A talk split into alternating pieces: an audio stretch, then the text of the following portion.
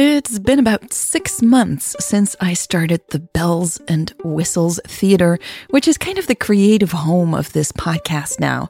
It's where I release all the upcoming episodes, extra scenes, and standalone short stories. I'm working on my second short story now.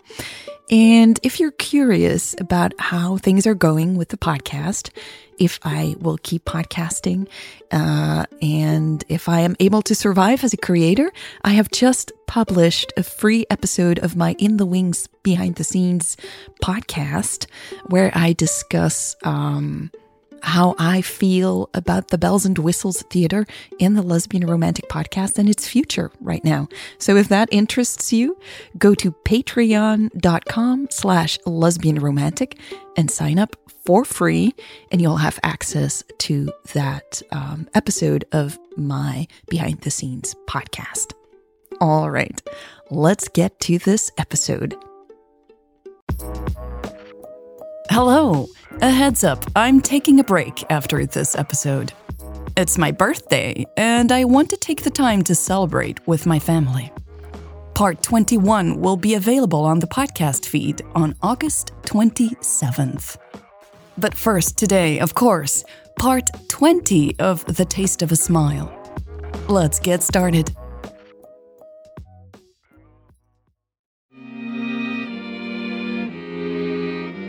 Welcome to the Lesbian Romantic Podcast.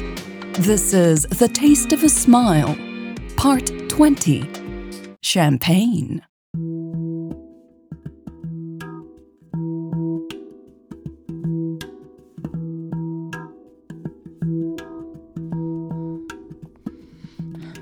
Lex wiped off her chest with a towel while standing in front of the hotel room door. She had pushed herself hard at the gym downstairs. Sweat was still rolling down her back. She had needed the workout after today. It had been a challenging day from the start. But having to share a room tonight felt like the straw that might break the camel's back. Lex's resolve to keep things professional with Mary was quickly crumbling. Rationally, she thought she was doing the right thing. Emotionally, she was struggling. It had been a long time since she had even come close to falling for someone. Even then, it had been a long and well considered process. Not so with Mary. Lex hadn't even tried to stop it. Not really. When she made an effort to do the right thing, it was always half hearted. And then there were the moments when she didn't even realize she was crossing lines until it was too late.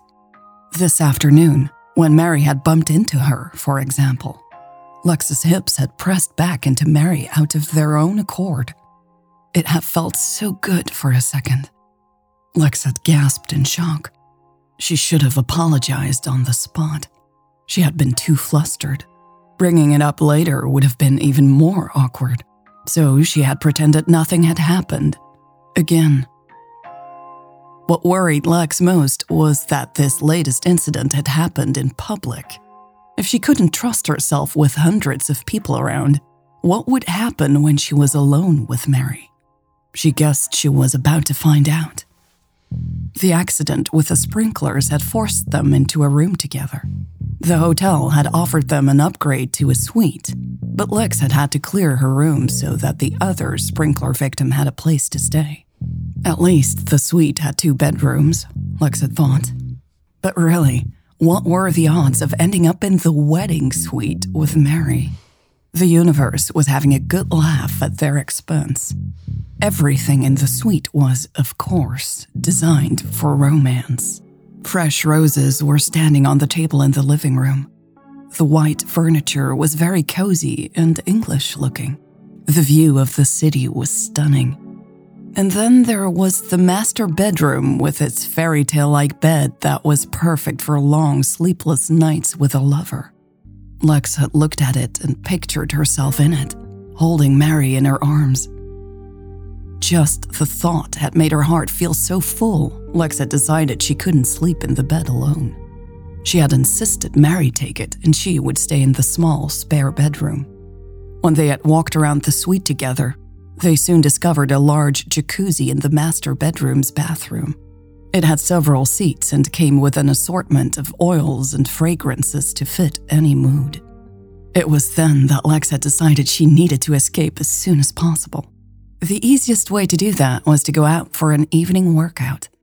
She had thought a long run would take care of the built up energy that had pulsed in the pit of her stomach all afternoon. But it hadn't. If anything, the release of endorphins had intensified it. The result was that she was feeling very good about herself. Her body was buzzing with confidence. It knew exactly what it wanted. Lex could think of only two ways to give it that. She looked down at the hoodie in her hand.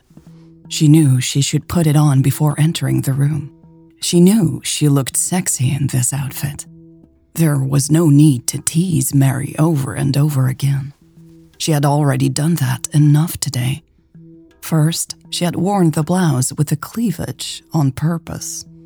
Then the hips incident. Lex was playing hot and cold again. Except the hot was winning. Feeling Mary's appreciating eyes on her today had made Lex feel so damned good again. To be frank, it had turned her on. The force inside her was increasingly demanding release. Perhaps Lex could get rid of all that energy in the shower. Her heart would still be aching, but at least her body would be satisfied for now. Lex opened the door, not bothering with the hoodie. She was going to give Mary a quick wave and then walk straight into her bedroom. But her plan changed as soon as she saw Mary. She was on the couch with an empty champagne flute in one hand and a bottle in the other. Lex also spotted a tray with rose petals and a metal container. Her pulse picked up. Ordering champagne was a bold move, a clear invitation to throw aside caution and give in to these feelings. Should Lex sit down and let whatever might happen happen? Mary was in a casual shirt and jeans. Her cheeks were blushing more than usual. Lex's eyes darted back to the bottle and saw that it was already open. Okay, that was weird. Is there some left for me? She joked. Um, Mary said, her voice hoarser than usual. The champagne arrived after you left. There is a note, too. Lex hid her confusion with a smile. This sounded as if Mary hadn't been the one to order the champagne. She hurried to the table to give herself something to do as she processed this new information. There was indeed a card resting in the middle of the rose petals. She picked it up and read it out loud. Our apologies for the inconvenience. Oh God, the hotel had sent this? She wanted to punch the person who had come up with this brilliant idea. Enjoy your stay in our. Lex stopped reading.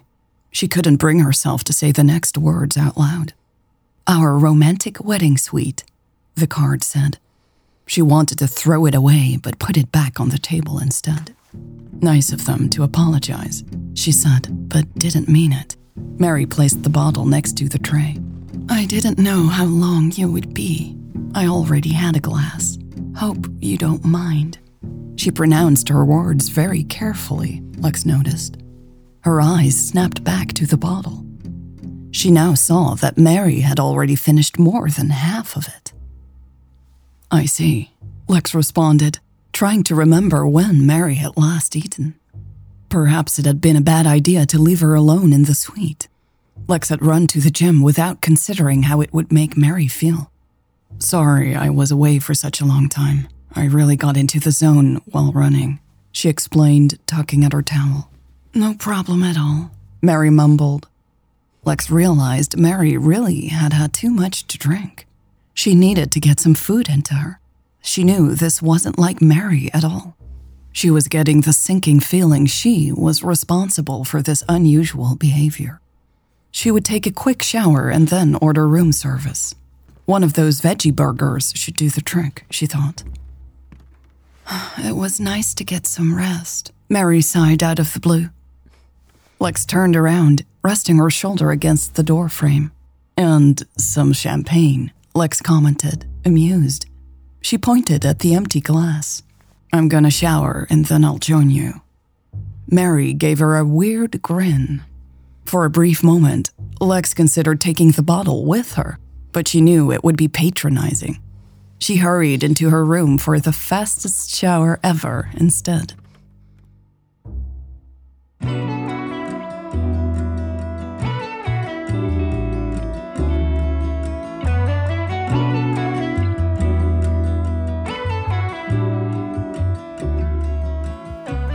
Lex knew she had made another mistake the moment she got out of her room. Mary was lying on the couch with her arms over her head. Her shirt had slid up, but she didn't bother to cover her naked stomach. Her sneakers were lying on the floor as if they had been kicked off in anger. Two empty glasses stood on the table. Lex's eyes snapped back to the bottle. Shit, there was only an inch left now. Are you okay? Lex asked, worried. Mary slowly turned her head toward her. Her eyes were glistening with tears, but she clenched her jaw to keep them back. Hey, Lex said, taking a hesitant step toward Mary. maybe you should eat something? Mary's brow furrowed. Why? Lex walked up to the couch. I'm guessing all that champagne on an empty stomach is making you feel woozy. I'm fine, Mary said, but her tone indicated otherwise.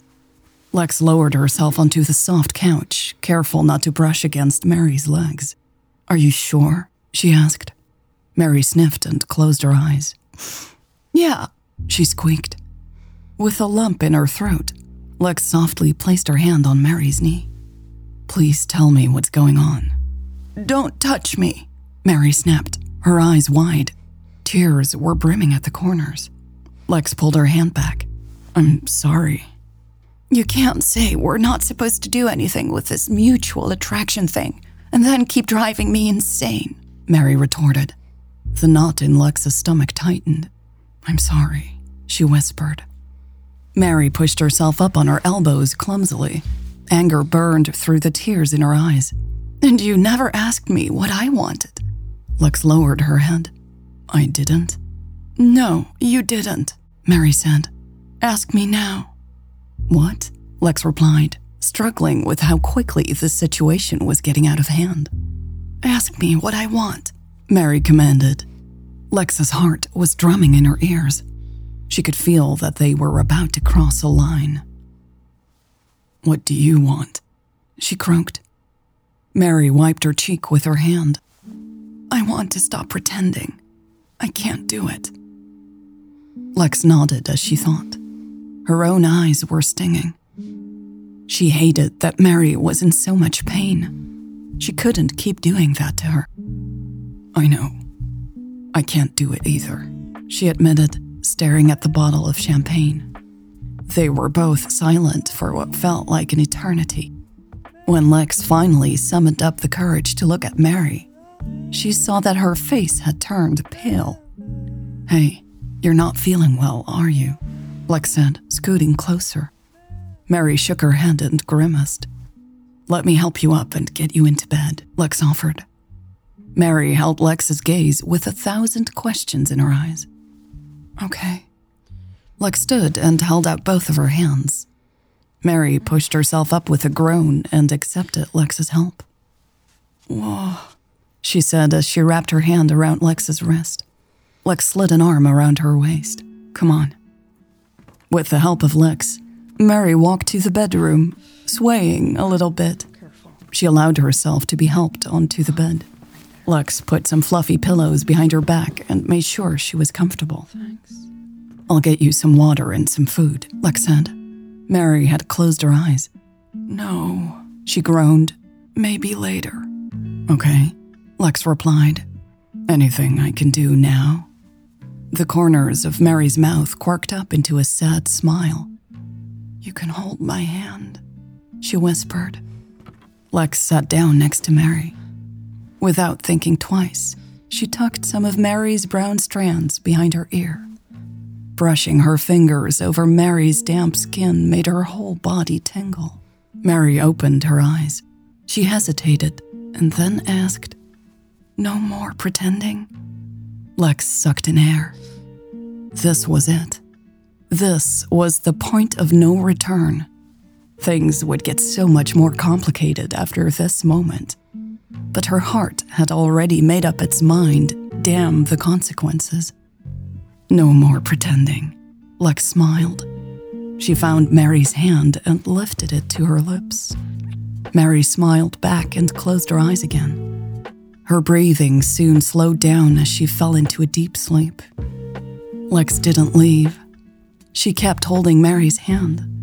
She stared at Mary, taking in every beautiful detail until the room had turned completely dark.